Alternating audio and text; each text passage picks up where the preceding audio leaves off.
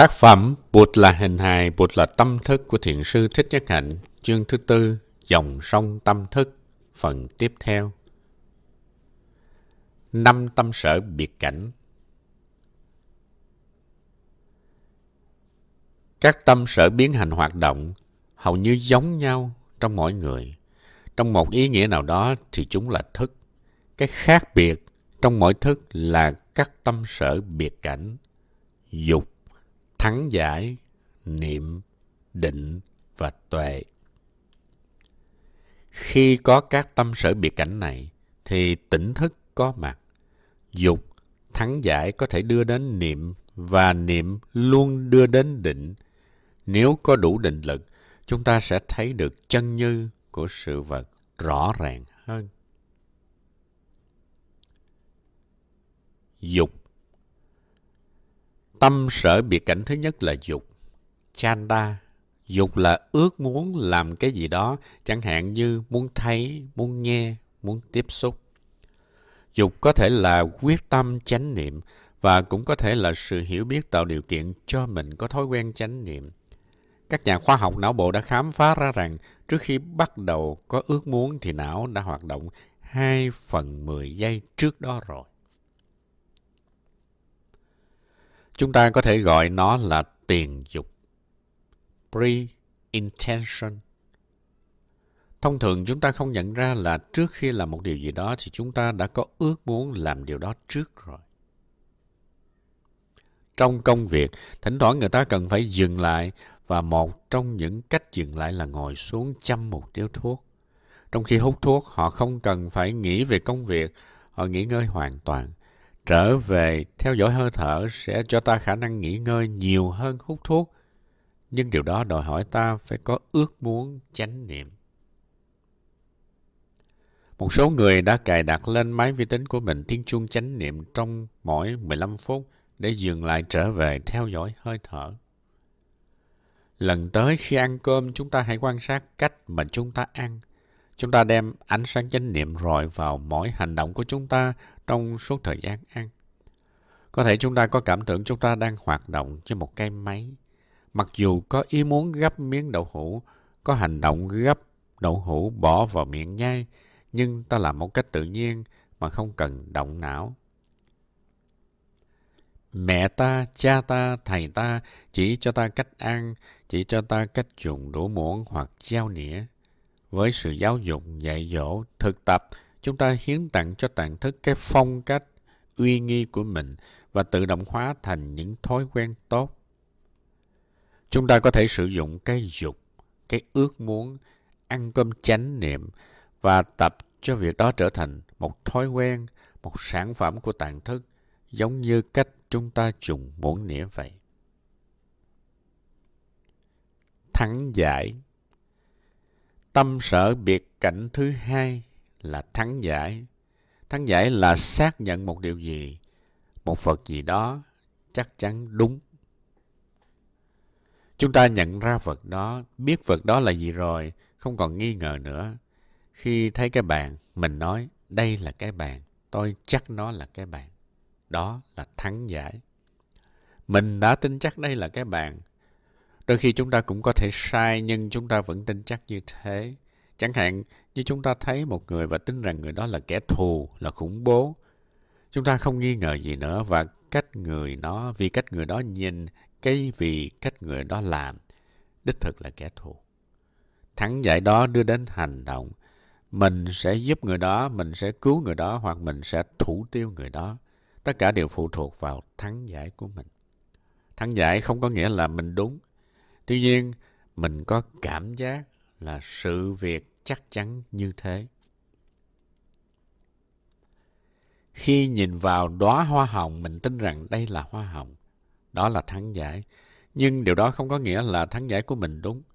Thắng giải là nền tảng của hành động, có chức năng xua tan những nghi ngờ. Trong danh sách các tâm hành, nghi ngờ được phân loại như một tâm hành bất thiện. Nhưng theo tôi, nghi ngờ phải được phân thành tâm hành bất định. Bởi vì nghi ngờ đôi lúc cũng có lợi. Nếu không nghi ngờ, mình không có cơ hội khám phá chân như của sự vật. Trong thiền học, Đạo Bụt có nói tới đa nghi đa ngộ. Vì vậy, nghi ngờ có thể là một điều tốt. Nếu chúng ta quá tin chắc, hay nói cách khác, nếu chúng ta luôn luôn có thắng giải, chúng ta có thể bị kẹt vào trí giác sai lầm của mình trong một khoảng thời gian dài.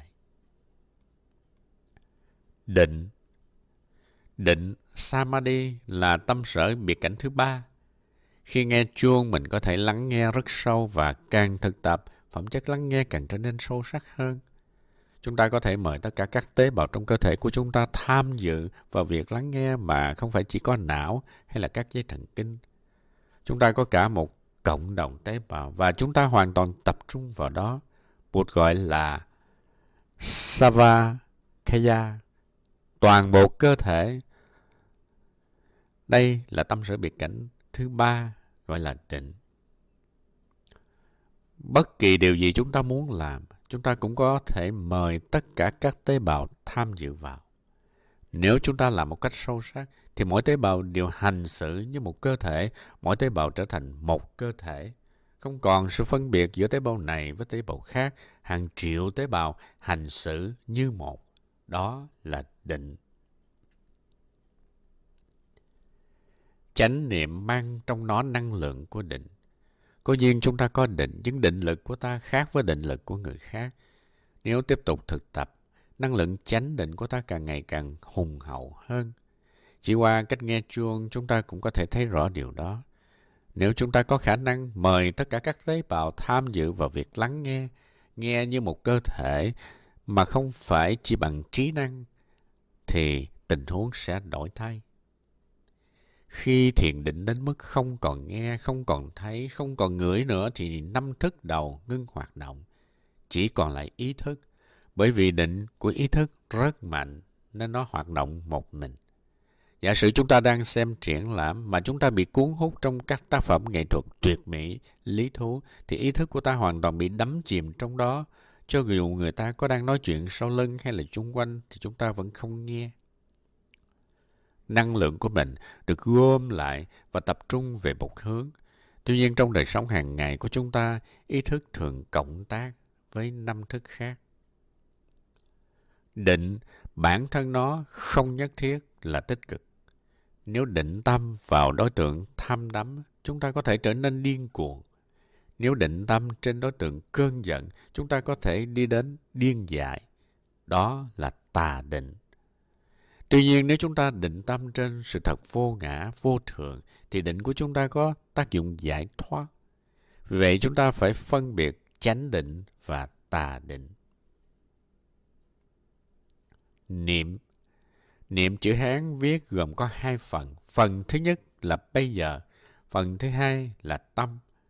Tiếng Sanskrit là smrti, nghĩa là nhớ. Thực tập chánh niệm là nhớ. Chánh niệm là loại năng lượng giúp cho chúng ta ý thức những gì đang xảy ra. Khi chúng ta đang làm một điều tốt, chúng ta biết ta đang làm điều tốt. Khi ta đang làm điều gì mà có thể sau này ta hối tiếc thì ta biết ta đang làm một điều mà sau này ta sẽ hối tiếc. Chánh niệm có trong ta. Hạt giống chánh niệm luôn có đó. Biểu hiện mạnh hay là yếu tùy thuộc vào sự thực tập và trí thông minh của chúng ta. Chúng ta phải phân biệt chánh niệm và tà niệm. Điều này phụ thuộc vào đối tượng của niệm và cách mà chúng ta quản lý nó. Nếu chúng ta chỉ chú ý tập trung vào những điều tiêu cực như là đối tượng tham muốn, đối tượng giận hờn và đánh mất chủ quyền của chúng ta thì đó là tà niệm. Nói cách khác là niệm tiêu cực.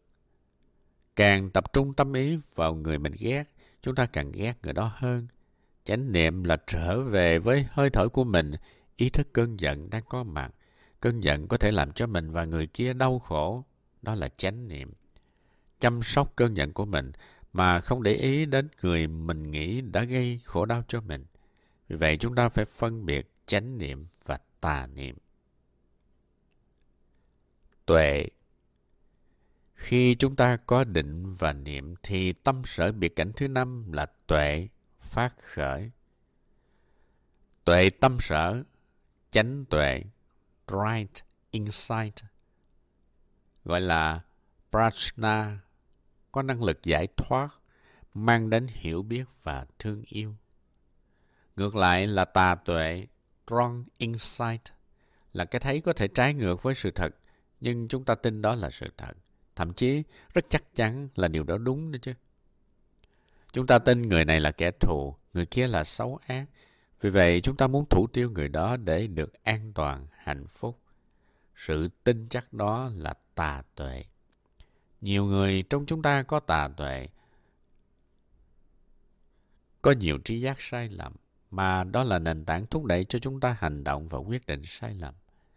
Vì vậy chúng ta phải phân biệt giữa tà tuệ và tâm sở tuệ. Khi chúng ta có vài ý niệm và tính chắc vào ý niệm của mình, nếu có ai đó nhắc ta, suy nghĩ lại đi. Điều đó có thể giúp ta có cơ hội suy nghĩ lại. Quá chắc chắn một điều gì có thể rất nguy hiểm, đặc biệt là khi chúng ta đang nắm giữ một địa vị rất quan trọng ở trong xã hội và quyết định của chúng ta ảnh hưởng đến sinh mạng của rất nhiều người. Đối với một bác sĩ, chẩn đoán sai lạc có thể giết chết người. Vì vậy chúng ta phải cẩn thận. Các bác sĩ đã kể cho tôi nghe rằng trong trường, trường y khoa, họ được dạy là cho dù đã xác định một cách chắc chắn đi nữa, họ cũng phải kiểm tra lại. Lời khuyên này đúng cho tất cả những ai trong chúng ta muốn thực tập chánh niệm. Đôi khi vì chúng ta quá tin chắc vào tri giác của mình mà giận dữ, sợ hãi, thất vọng, căm thù phát sinh. Chúng phát sinh ra từ những tri giác sai lầm ấy. Để an toàn hơn, chúng ta có thể viết thư pháp. Có chắc không? Are you sure? Treo trong phòng hoặc sở làm của mình để thực tập. Đó là tiếng chuông chánh niệm.